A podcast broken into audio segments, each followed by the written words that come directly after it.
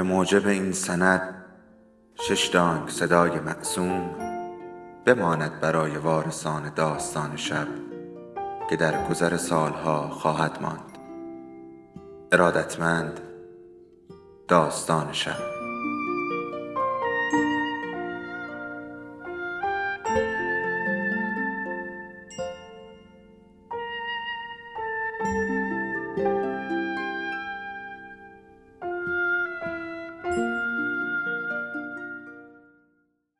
یکی بود یکی نبود.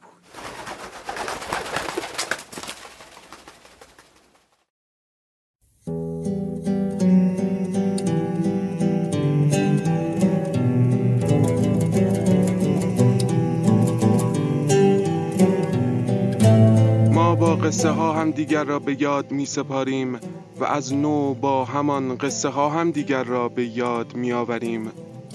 حالا یکی از ما قصهش را بلند می‌خواند تا به یادش آوریم. سلام. اینجا داستان شب است و این صدای شماست.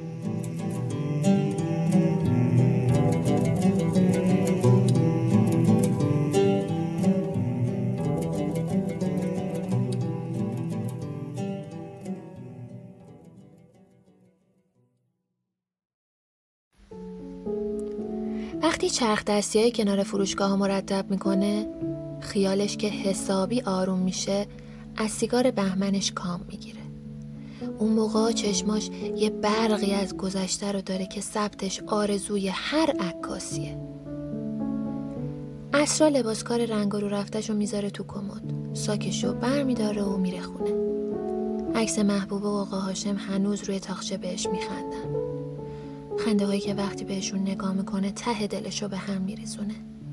خنده شبیه زخم روی پیشونیش که هیچ وقت مثل اولش نشده. شنبه ها همیشه لباسش رو می‌بره خونه تا سر حوز بشورتش. خانم ادیب همسر سابق سرهنگ همیشه یک شنبه ها میاد خرید. با کرم پودر سفید و رژ لب قرمزی که صورتش رو مثل هلو سرخ می‌کنه هنوز فریبنده و زیباست. حبیب همیشه یک شنبه و ساعت ده منتظر ورود با شکوه خانم ادیب میشینه لب پله ها تا چرخ دستی سالم و تمیز و براش بیاره و کل زمان خرید کنار دستش وایس و چیزایی که می‌خواد و براش برداره و بهش بگه چه جنسای جدید اومده.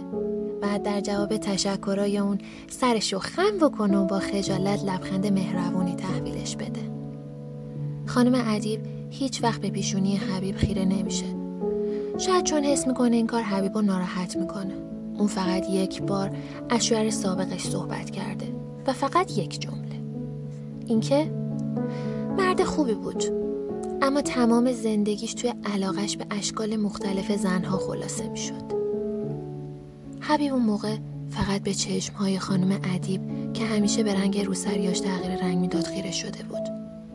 و جوونیاشو برای بار هزارم توی خاطرش متصور شده بود. دوستاش یه بار فقط یه بار یکی از عکسای جوونی خانم ادیب از نزدیک ببینه تا بفهمه چقدر به تصوراتش نزدیکه. خانم ادیب همیشه بعد خرید برای خودش و حبیب بستنی کیم می‌خره. اونا تا دم خونه پیاده میرن و خانم ادیب از تغییراتی که این محل کرده براش میگه. حبیب بارها رو می‌ذاره پشت در و میره. اون هیچ وقت توی خونه خانم ادیب نرفته. و در جواب تعارفات سری خدافزی کرد و بودو بودو خودشو به فروشگاه رسونده. اون دوست داره به اون خونه دعوت بشه. اما روزی غیر از روزای خرید.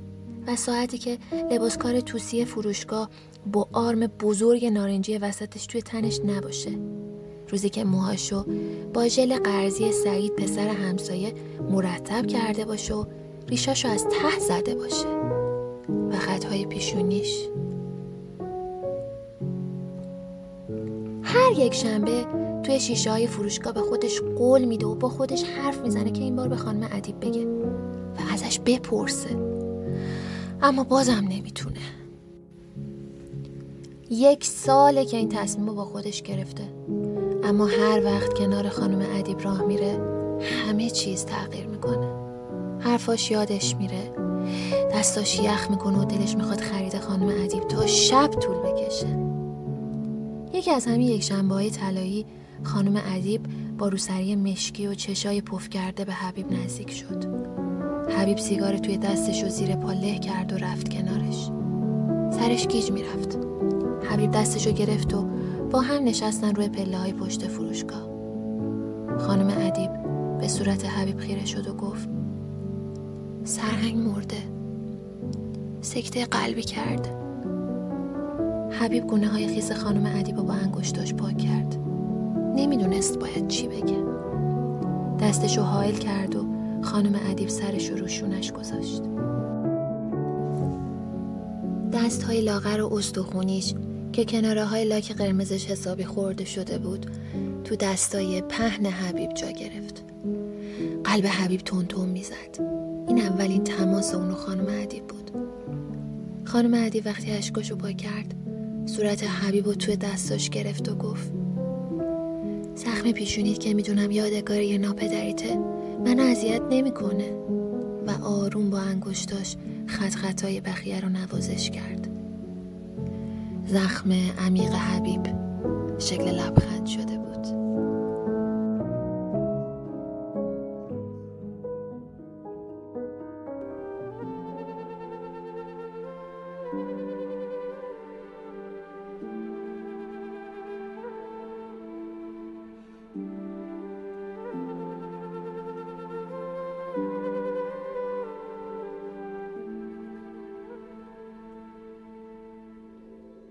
داستان شب بهانه است. برای با هم بودن دور هم نشستن شنیده شدن.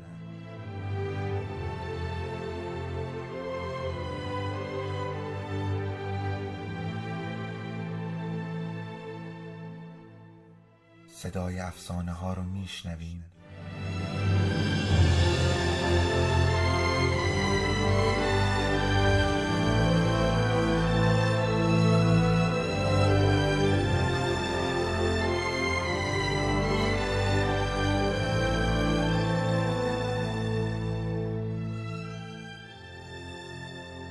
شبتون بخیر.